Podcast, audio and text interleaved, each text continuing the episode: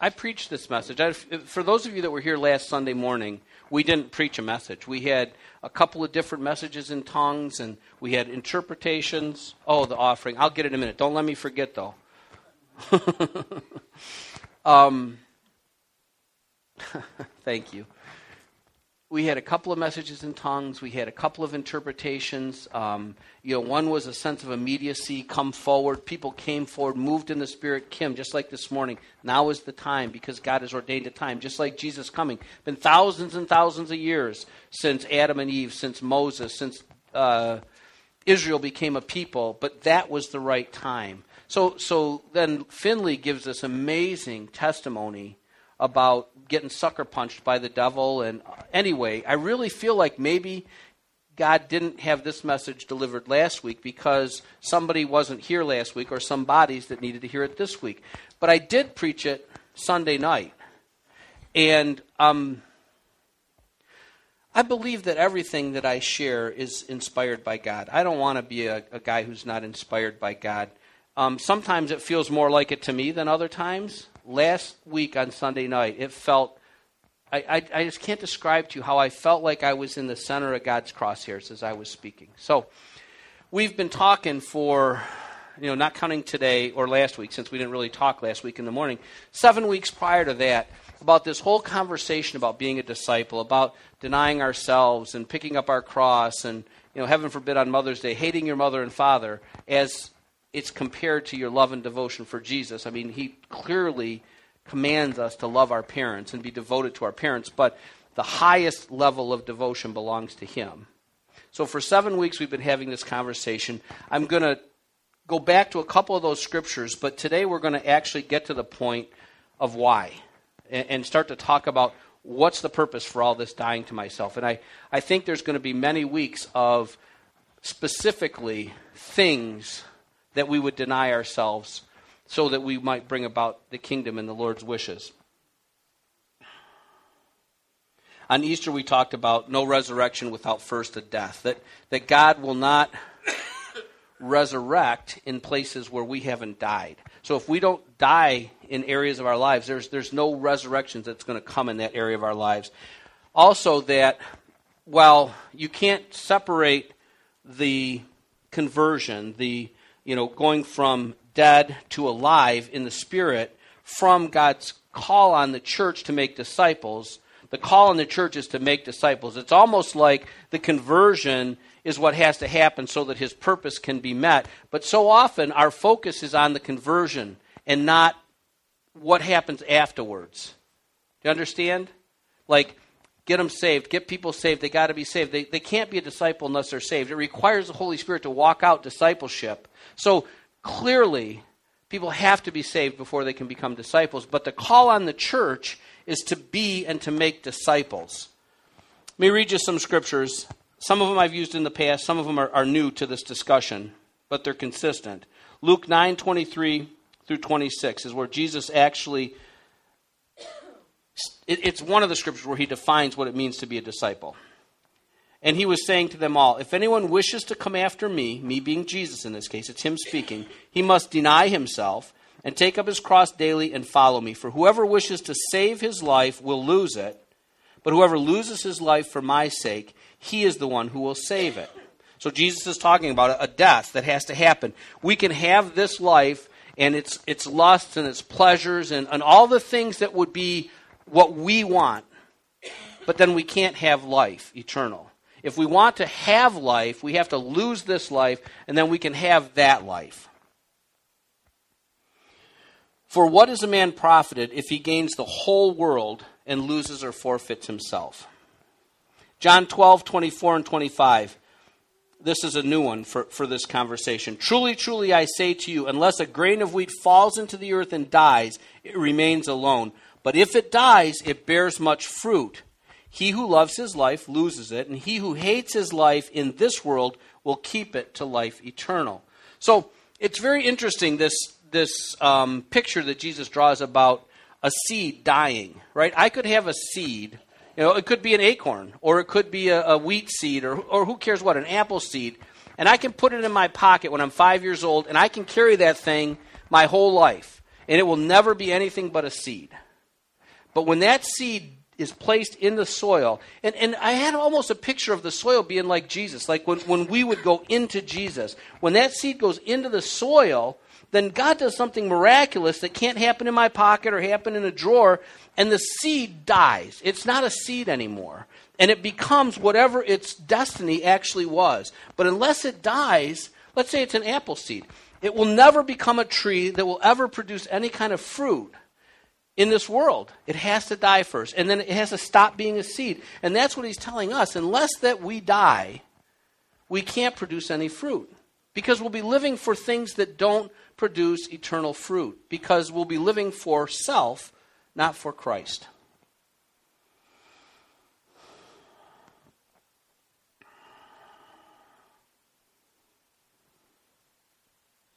Luke 14:33. This is the end of a, of a longer discourse where Jesus talks about counting the cost of discipleship. And, and he goes through this entire conversation, and then he finishes with So then, none of you can be my disciple who does not give up all his own possessions. The hardest, almost harsh to our flesh, certainly, words in the New Testament are all in red letters. They're all spoken by Jesus. So then, after seven weeks of this kind of conversation, the question is where are we at with all that? Has it changed our thinking? Has it changed our perspective? And even Jesus, to think about when he gives these kind of hard words, is he giving them as a suggestion? Is he giving them as a command? Or is he giving them as a declaration? Now, when, when you hear me preach, you have to understand you hear through my paradigm, right? I'm not pure in that I, I don't, I have life experiences, I have heart issues, I have all these different things that if I'm not really careful and really prayed up, that you're going to get from my perspective, not totally and perfectly from Jesus' perspective. And, and I'm more of a command kind of guy. I, I, I, am black and white and I see things that way. And, and Jesus said, you know, if this, then that. And I said, okay, Jesus, I gave you my life tell me what to do, and he tells me what to do, and I don't always do it, but in my heart, I feel committed to do it. So it, it's kind of a command to me. I don't believe at all it's a suggestion. I don't think Jesus is saying, hey, listen, I understand you're busy people, and I'm so happy that you just, you know, you connected me to your life, and, you know, if you could find a minute to act a little bit like a discipleship, that would just bless me so much. It's not a suggestion for sure, right? When you come to Christ, you don't add Jesus to your life, your life becomes Jesus by design. In practice, it's not always that way, certainly not at the beginning, but it ought to be moving in that direction. So, I don't think it's a suggestion. I think it may be a command, but where my heart is moving towards is it's a declaration. And here's what I mean by a declaration Jesus is explaining that, that disciples are the ones that bring about kingdom on earth. Disciples are the ones that, that go about doing his bidding on this fallen, evil planet. And, and the point I think he may be trying to make to us is this that unless you're so committed to the point that you deny yourself, that you pick up your cross daily, that your, your devotion to your most cherished relationships looks like hate compared to your devotion to me, you just can't be my disciples. It cannot happen unless you make that mental commitment, that, that changing of mind, the, the difference between what one daughter has done, it appears, and she's able to do it because she's set her mind, and the other daughter hasn't yet set her mind that way, and she's in this tug of war between what is my life? I think what he's saying is he's declaring to us that unless we think in such a way that our life belongs to him, we really can't be disciples. That's where I'm at right now. Let me just read you a couple more scriptures along these lines. 1 Corinthians 6, 19 and 20. Or do you not know that your body is a temple of the Holy Spirit who is in you, whom you have from God, that you are not your own? For you have been bought with a price, therefore glorify God in your body. Do we live our lives in such a way that we perceive that we don't have a life?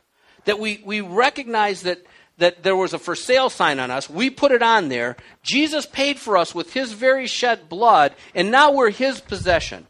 He's put His Spirit inside of us. He's taken over. And now our life belongs to Him. We are not our own. We were bought with a price. Stop for a second and, and, and just imagine your situation. Is that really how you think? My answer is sometimes, sometimes not. But I praise God in the sometimes not, I feel a conviction that that's a, sometimes it needs to change. But that's the perspective we need to have in our minds. I'll give you one more. This is from James, chapter 4, verses 13 through 16. Come now, you who say, today or tomorrow. I need a windshield wiper on my iPad. I keep. Forgive me. Somebody put the fish under the counter.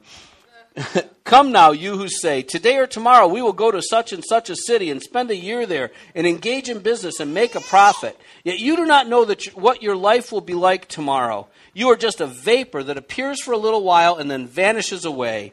Instead, you ought to say, If the Lord wills, we will live and also do this or that. But as it is, you boast in your arrogance, and all such boasting is evil do we live our lives? See, a, a, a, person who believes that his life is his own says, hey, you know what? I think I'm going to do this and I'm going to do that. I'm going to go to the city and I'm going to engage in some business. I'll make lots of money. That's how a person who owns himself thinks. But to a person who's committed their life to Christ, the question starts with if the Lord wills, Lord, what is your will for the next year of my life? Are you leading me towards going to this city to do business and to make money? Or are you leading me someplace else? And for those of us that have confessed Jesus and given our lives to Christ, taking in exchange his life, it's arrogance if we don't start to think that way. So, not all of you have been here for all the different seven weeks of this, but it's been a fairly, very consistent conversation. Where are we at now? Have we made a decision? Have we recommitted to a decision? Are we truly dead to ourselves, at least in our commitment? Or are we still kind of like daughter number two from over there with one foot in each, you know, mm, this part of my life I like, Jesus. But I'm telling you, you can't have that part. You have to be denying yourself because there's no good fruit that can come out of that part in that way. But I'm with you over here. It's like, where are we at in that conversation? We need to make a decision. And then we need to walk in that way of thinking.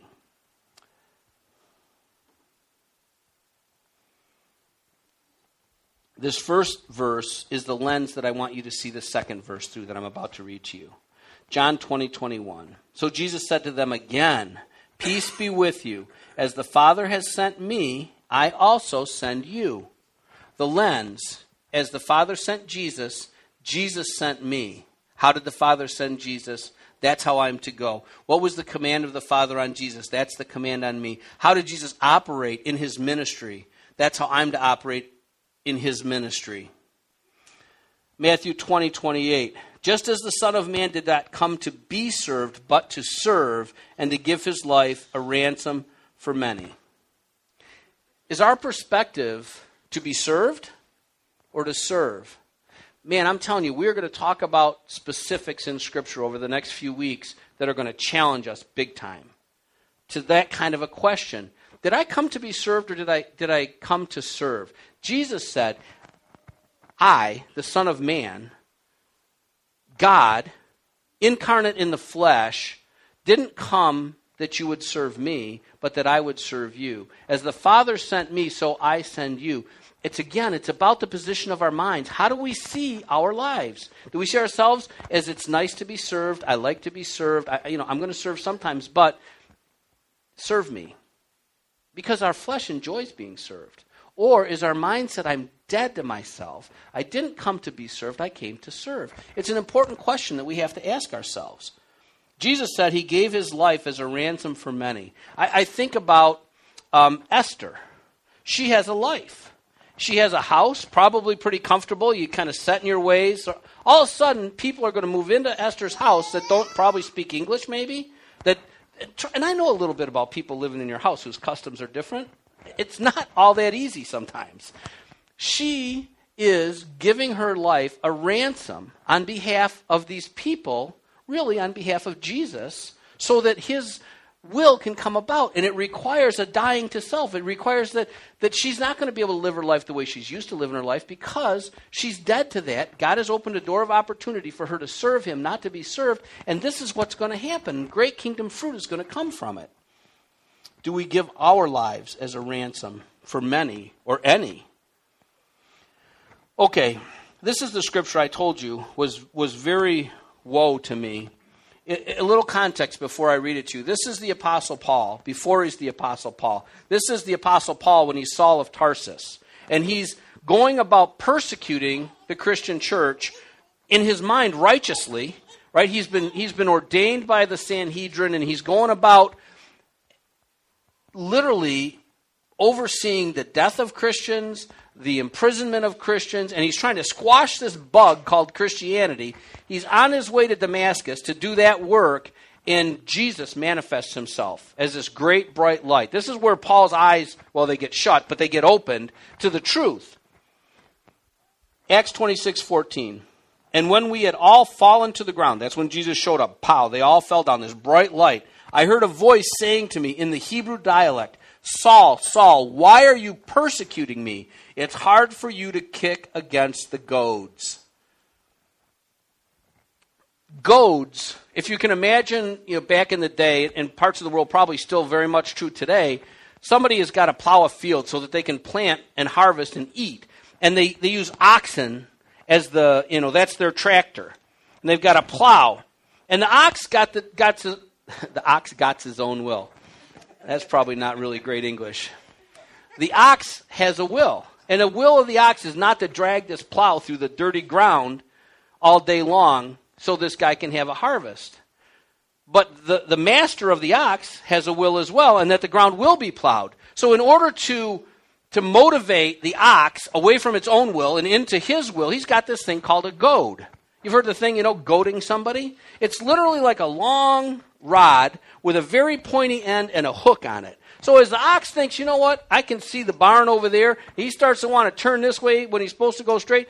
He gives him a shot with that ox goad. Maybe a cattle prod would be a more modern kind of a thing. And he pokes that ox. And he's got that thing behind him and he's poking that ox to, to bring the ox into alignment with his will and out of its own will so that the work that's required gets done. I would propose to you that the apostle Paul or Saul of Tarsus before, you know, his transformation had a turmoil inside of him that he was persecuting the church, but something didn't feel right to him. Because Jesus said, it's, it's uncomfortable for you to be constantly kicking against the goad. I think the goad was Holy Spirit, was trying to show him the truth because he was a very, very, very devout religious man. He just didn't recognize Messiah. He thought he was false Messiah, and he was going to fix this thing. So the Apostle Paul, or Saul of Tarsus at this time, is kicking against God himself and, and he's uncomfortable. And see, that's what I think is happening to Ashley. Is that she's kicking against the goads. She hasn't come to a place in her mind where she's committed to her new life, and it's very, very uncomfortable for her.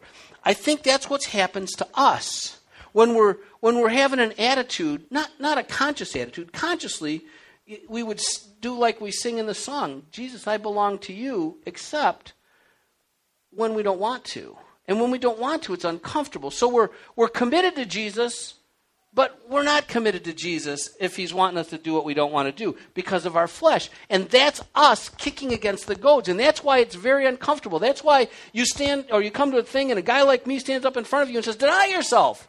And you're like, You're always trying to make me feel bad. Not, not you, but you know, somebody else at a different church you're always trying to make me feel bad. You're, you're trying to make Jesus seem like somebody he's not. It's, it's, it's the goads. It's like, mm, I want to keep my life, but I want to serve you, Jesus. I want to keep my life. Because we haven't come to the place where we've decided, literally decided to die to ourselves.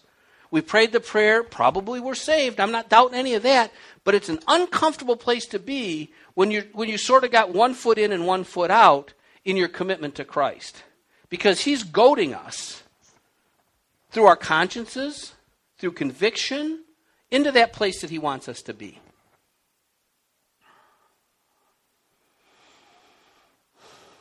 My note says we can be goaded because He's going to work with us, right? I mean, a goad's not the, the greatest way I, I thank you, want to be worked with, but He'll help us.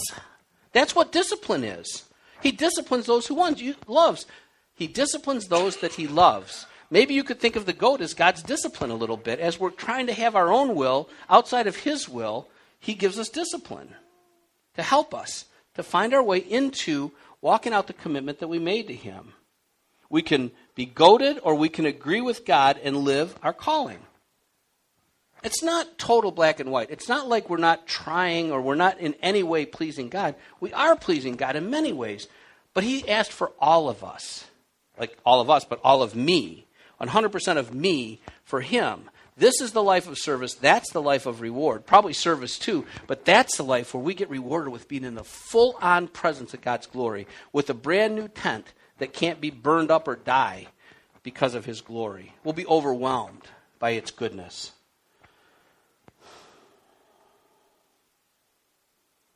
Maybe some perspective good about why Jesus is so strong, why he's so strong in his words. If you read them, the discipleship words of Jesus are not soft words, they're strong words. Maybe this gives us some perspective. Luke 19:10. For the Son of Man has come to seek and to save that which was lost. And then in 1 John 3, verse 8, he says, The Son of God appeared for this, wor- this purpose, to destroy the works of the devil. Who's going to do that now that Jesus is in, is in heaven? Who's going to seek and save that which is lost? His body is going to. Who's going to destroy the works of the devil? His body is going to. Now, I understand it, it comes through the anointing, the presence of Holy Spirit in his body, but the most effective way for him to seek and to save that which is lost and to destroy the works of the devil is when his body acts like him. Right? If he has to goad us, he'll goad us. If he has to discipline us, he'll discipline us. But the most effective way, remember, as the Father sent me, so I send you. How, how, what did you get sent to do, Jesus? What's my assignment? Seek and save that which is lost and destroy the works of the devil.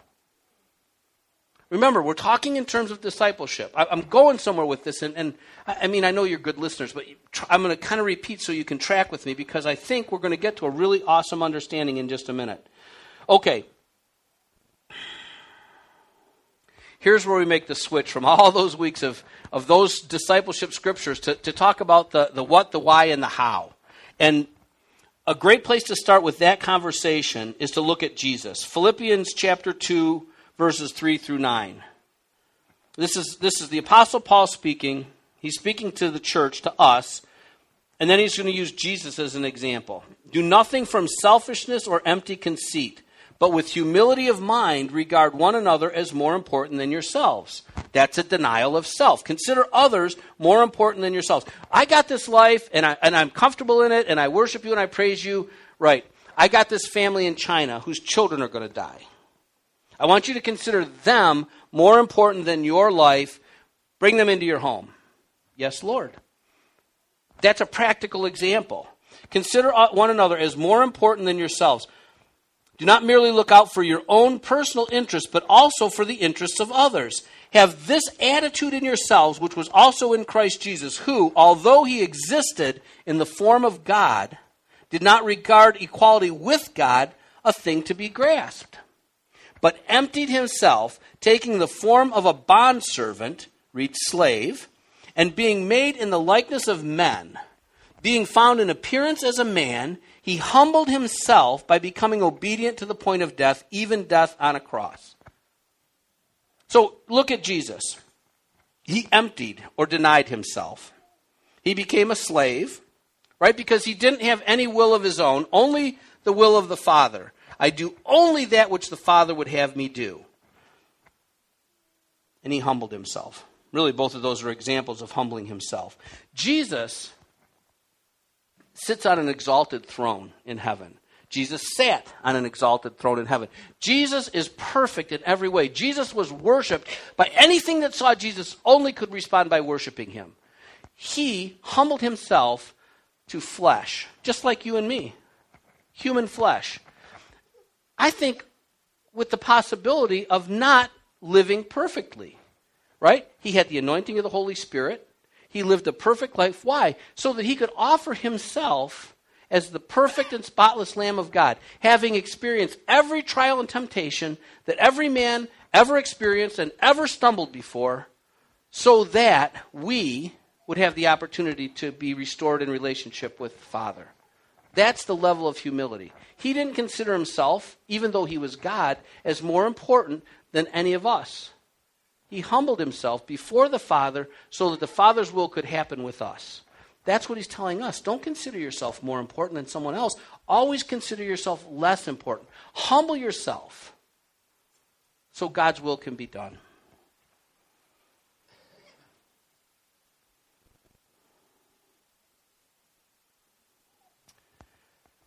Second Corinthians chapter 5 verses 14 through 21 starts to paint a picture of seek and save that which is lost, destroy the works of the devil. What does the mission look like? I love this first part. For the love of Christ controls us. Other translations say compels or constrains. For the love of Christ controls, compels, or constrains us. Having concluded this, that one died for all, therefore all died, and he died for all, so that they who live might no longer live for themselves, but for him who died and rose again on their behalf. Therefore, from now on, we recognize no one according to the flesh, even though we have known Christ according to the flesh. Yet now we know him in this way no longer.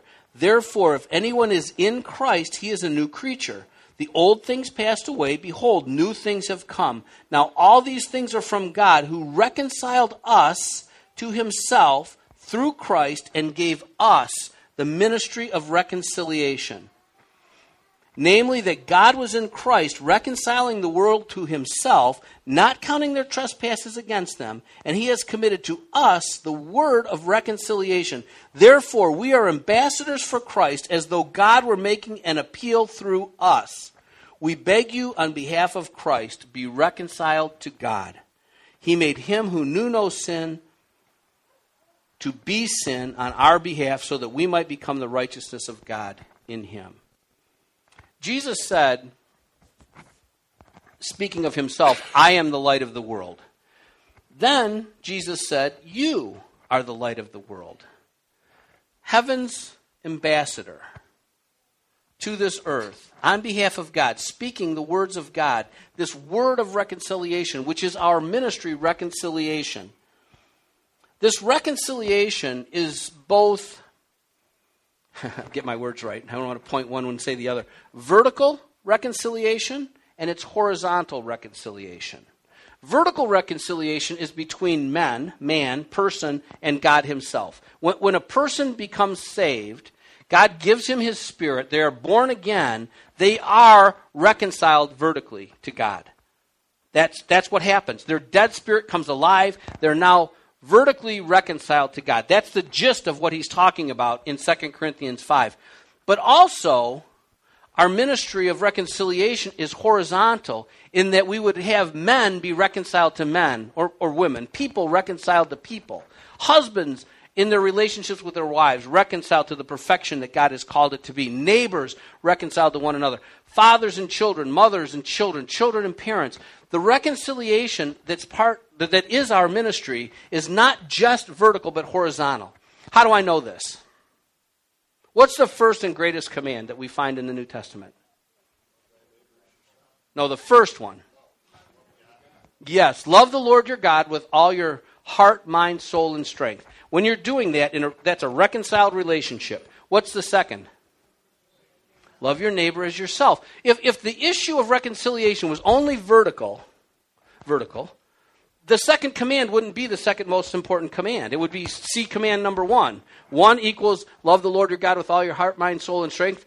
Rule number two is like it. See rule number one, but it's not. And, and I could argue from Scripture very effectively that really what God says is the most important command is the second one. Because Jesus says, love God with everything you have. The second one is like it, love your neighbor as yourself. A new command I give you. What's the new command, Jesus? Love one another.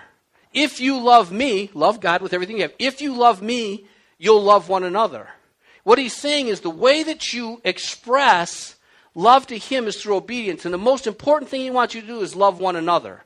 So when you love one another, you are fulfilling the first one by doing the second one. Does that make sense? Yeah. So when we think about our ministry of reconciliation, it's in terms not just of introducing and reconciling a person to God so he can then be their father, but it's now to their whole relational life with other people. What's common to both of the, those commands? The first command and the second command. What's the common word? Love. How is love expressed between us and God or between each other? You don't have to answer that question. It, it's only in relationship. I can love somebody that I don't have relationship with. Maybe I'm in Ukraine. I still love Teresa, right? let's say there's no telephone, no Skype, no nothing. She's in America, I'm in Ukraine for a month. I can love her, but love can only be expressed in relationship. You understand? So I have to have her there to serve her in love. I have to have her there to consider her more important than myself. I have to have her there to hug her and express love to her. Love is only expressed in relationship.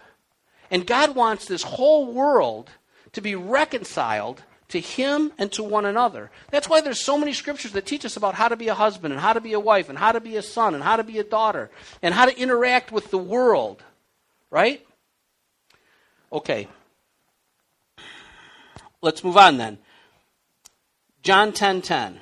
Our ministry is reconciliation. We've been given the word of reconciliation. He's told us, "Be my disciples." And, and, discipleship means to deny yourself. Why? For the purpose of your ministry, seeking to save that which is lost, to, de- to destroy the works of the devil by way of this ministry of reconciliation. John 10:10 10, 10 says, "The thief comes only to steal, kill and destroy. I came that they may have life and have it abundantly." Jesus has given us a mission. It's the very same mission that he has. Now, contextually, if you look at that scripture, John 10:10, 10, 10, he's talking about like false Jesuses. But everything that's false finds its essence in Satan. So when I see the thief, I know that he's speaking directly or indirectly towards Satan, his, his, the enemy, and their work that they're trying to do in this earth. Right? The enemy came to kill and destroy, steal, kill, and destroy. Jesus came that we might have life and have it abundantly. Abundant life looks like perfect relationships.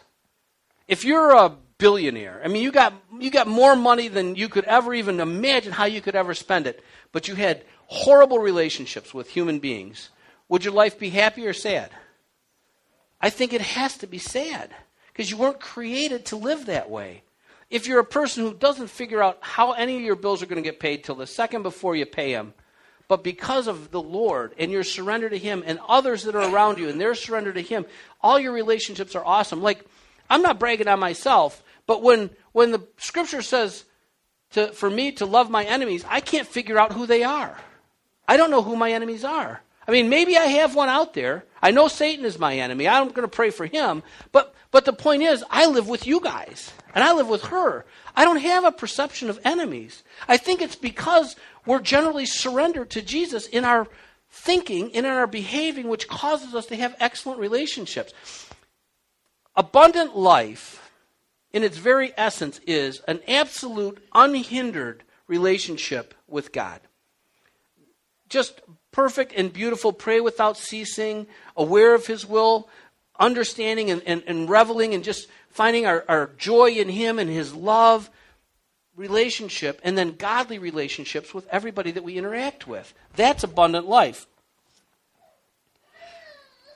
Some of you remember, if you didn't hear it from me, I'm sure you heard it from another preacher, this conversation about this tug of war. Remember, I had the picture up, up, on the screen, and, and basically, there's this battle, first for our souls, right?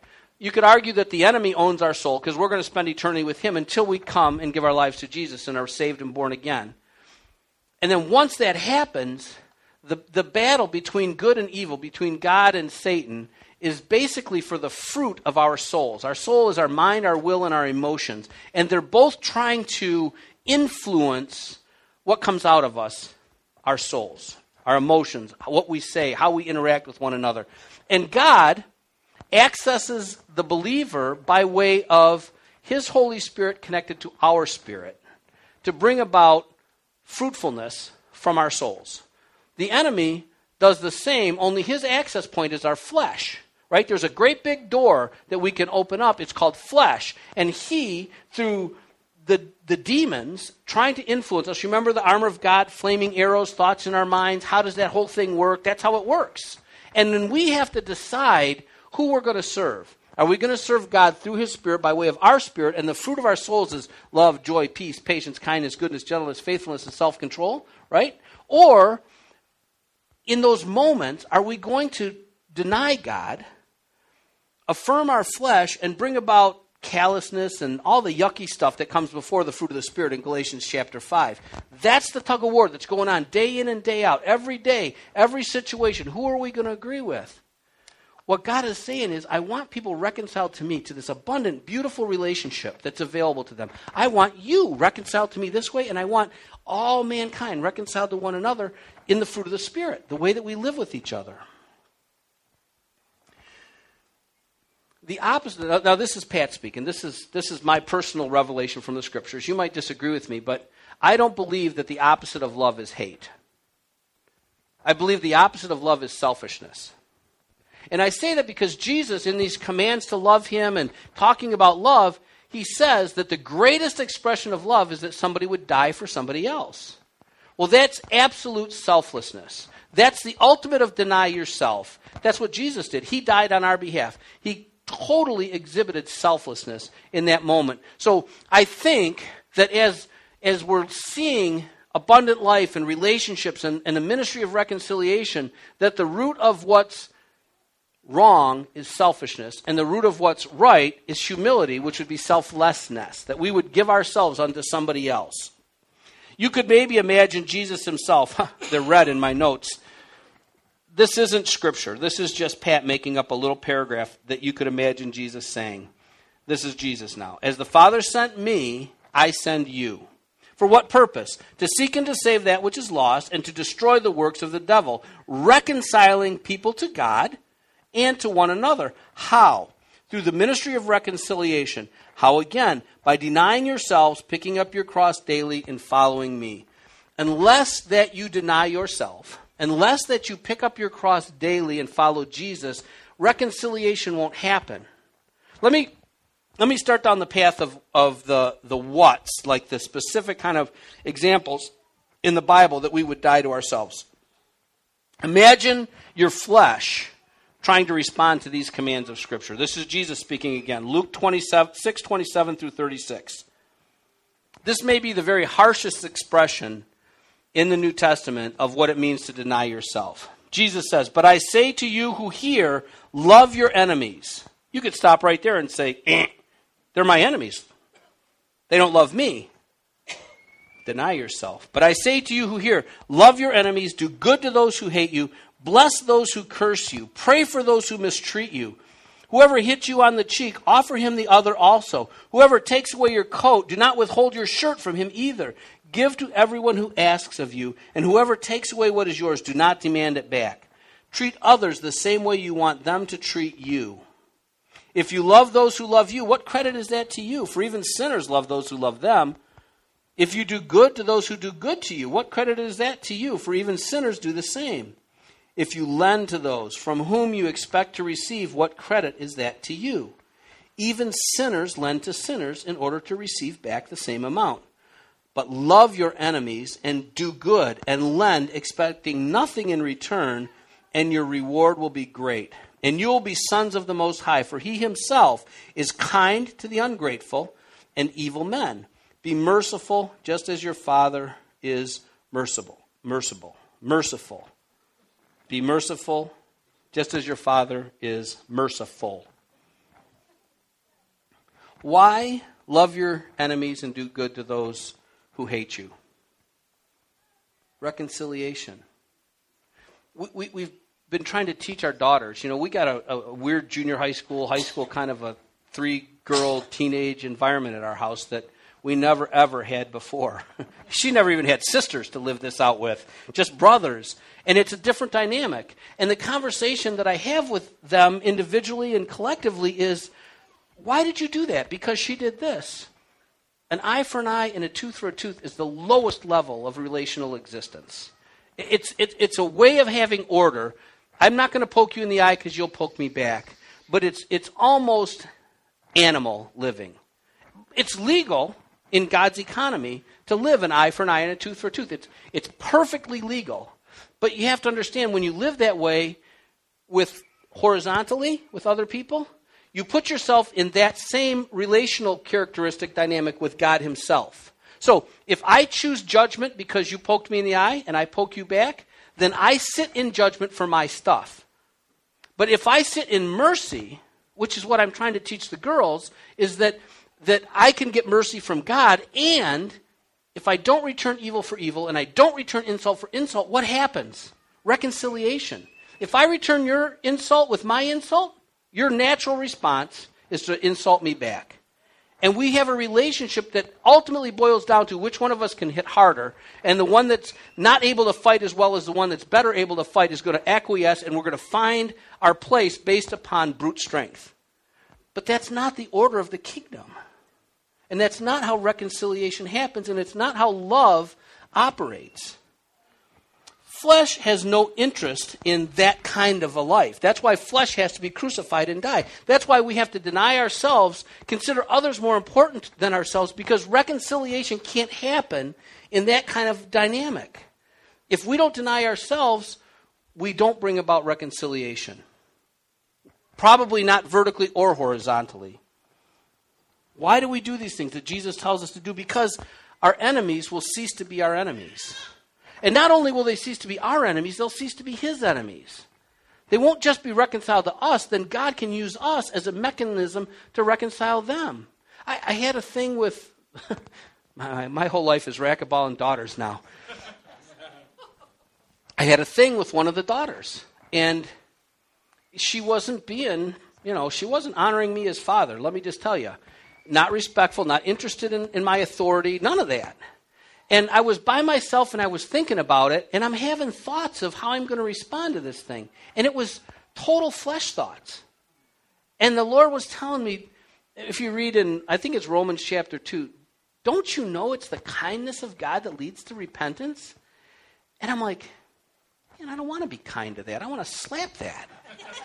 I do. I mean, but that's flesh, and flesh has to die. Otherwise, guess what happens? I have that relationship with her because I'm bigger than her and I'm stronger than her. And for a little while, I'm no more stuff than she knows. And I can control her behavior through strength, intimidation, whatever. But at some point, it's going to quit working. And how am I ever going to have eternal, long last, not eternal, but, you know, long lasting relationship with her if I've established our relationship as I'm bigger and stronger than you? If you don't do what I say, I'm going to beat you up. I understand there's a place for discipline, but the counter to the worldly way of thinking is kindness brings about repentance. So I started praying the Lord, how can I be kind to her? In, what ways can I present kindness so that it will bring about repentance? Because I'm really most interested in repentance. I, I, I want to have a good relationship with my daughter. That's the way we have to think about one another. That's why these scriptures are so tough because they take and they just grind at flesh so hard.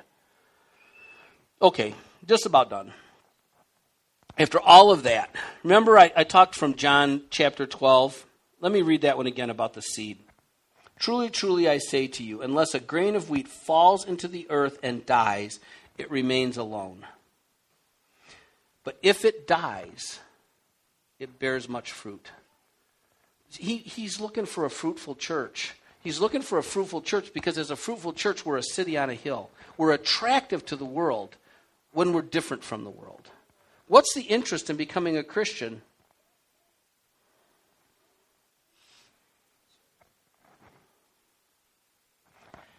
I had an experience this week. I'm going to run you a little bit late. Finley warned you last week. We were early last week. I had an experience where uh, a person, a Christian person, was jamming another person on Facebook. And I've had pastoral, you know, relationship with that person. And I sent them a private message and I said, man, you know, please don't bash that other person in Facebook. Because God is calling us to a higher place than you did bad to me, I'm going to do bad to you, especially in public. See, most, and, and this is a person who loves Jesus, just in a very hard situation right now.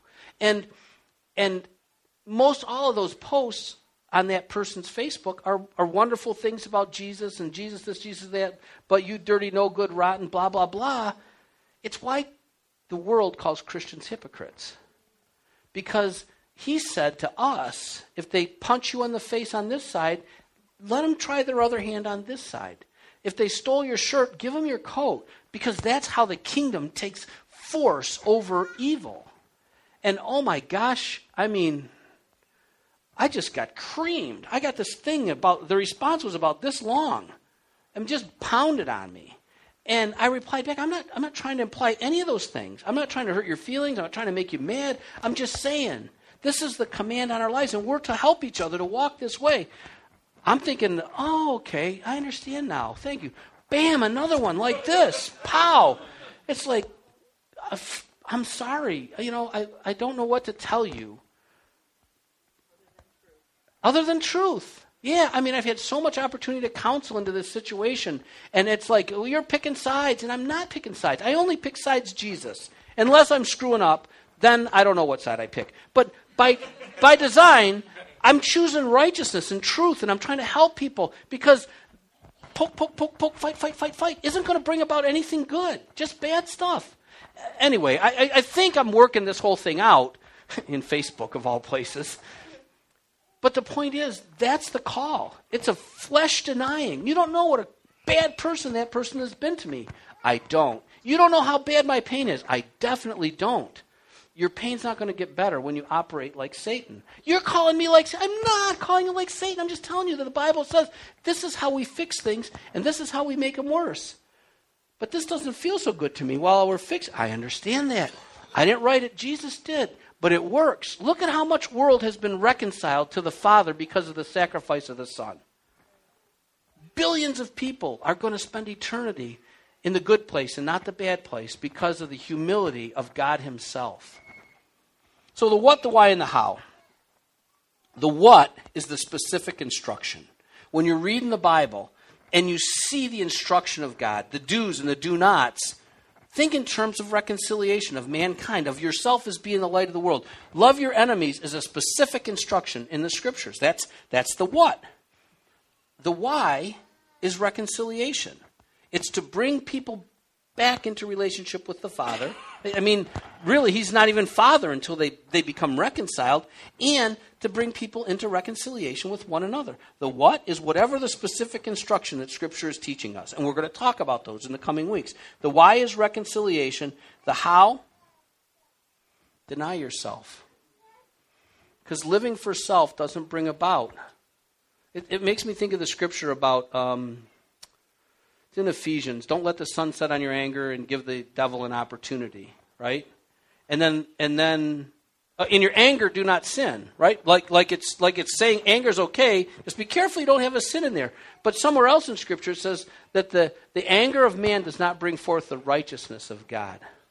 So then, why would I want to be angry anytime, even if I was able to withhold sin, because righteousness isn't going to flow out of my anger? And I'm a bought person. I'm owned by God. And, and that's the gist of today's message is that, that we have to come to the place of making a decision. We made a decision for Jesus, but we have to make literally the full on commitment to being dead to ourselves. And when we do that, we will become an unstoppable force.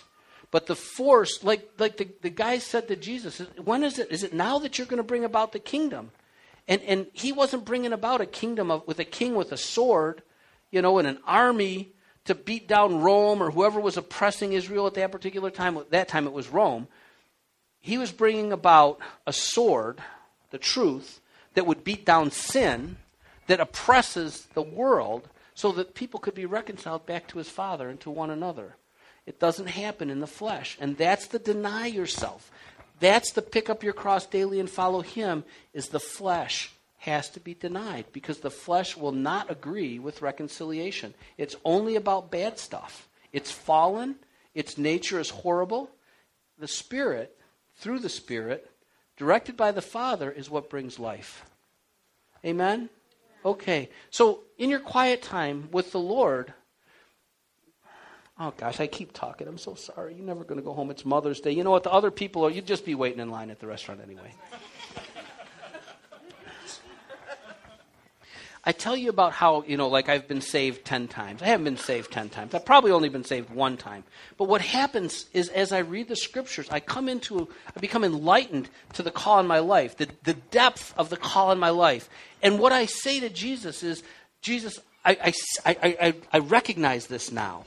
I, I wasn't living like this before, but I understand what you're saying, and I'm just confessing with my mouth. I mean, I literally do this. I'm confessing with my mouth that this new thing that you've revealed to me, I'm going to live like this. That's why I've been saved 10 times, because I get these revelations of the depth of what He's calling me to do, to be, to die to. And then I just tell Him, I get it, I understand, and I'm telling you, I'm going to live this way. Now, I understand the, the beauty of the covenant is that I can't do any of it except that He gave me His Spirit that empowers and enables me to actually keep my end of the deal. But He does. So I can. And that's the place we got to get to. So when you get on your knees or in your chair or, or however you have your quiet time in your prayer closet with the Lord, count the cost, right? That's the, the Luke 14 scripture that ends with, You can't be my disciple unless you give up everything.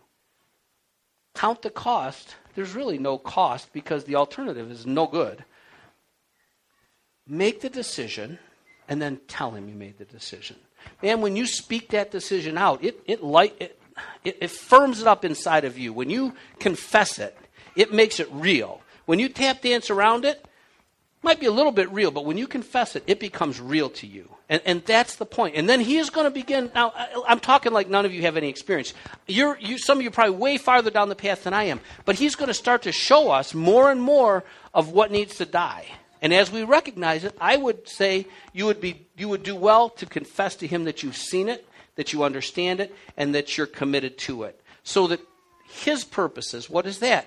Seeking to save that which was lost, destroy the works of the devil, reconciling man to God and man to one another through God, can be accomplished in Jesus' body, us. Amen? Amen? Amen. Okay. Father God, thank you. Thank you Thank you, thank you. Thank you for the opportunity to know you. Thank you that, that once we confess Jesus, you give us the right to call you Father and you call us sons and daughters. Thank you so much for Holy Spirit to help us. Thank you for your word. Thank you for brothers and sisters that help us to, to be corrected and, and, and, and to be loved and, and to sell ourselves on behalf of you, Jesus. Thank you. We pray today, special today, that all the moms will be blessed. No moms have to do work today, except for Heather because she has a conference. But next Sunday, Heather gets off for sure. Everybody, Lord, just blessed in you. The peace. Uh, Jeff shared scriptures with me. Your yoke is easy and your burden is light, or your burden is easy and your yoke is light. Lord, thank you for an easy burden and a light yoke. That if we walk in that yoke, that we can have the peace that you very bring yourself. We love you. We thank you. Ask a blessing on everyone. In Jesus' name, amen.